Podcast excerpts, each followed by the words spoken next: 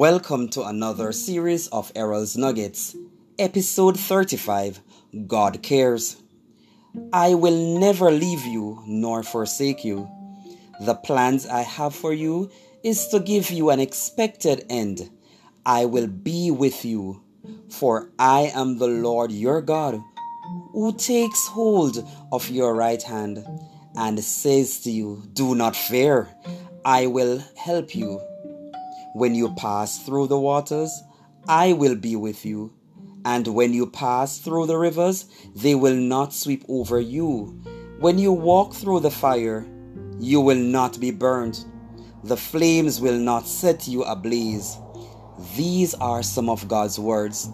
Holding on to these words is very important. They will comfort you and reassure you that God will take care of you. You need to stay focused on God's promises. God will not allow His word to go void. He loves you with an everlasting love. When you are worried about the present trials, just learn to trust God.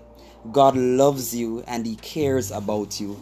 I am Errol Campbell, and remember, my God will meet all your needs according to the riches of His glory in Christ Jesus.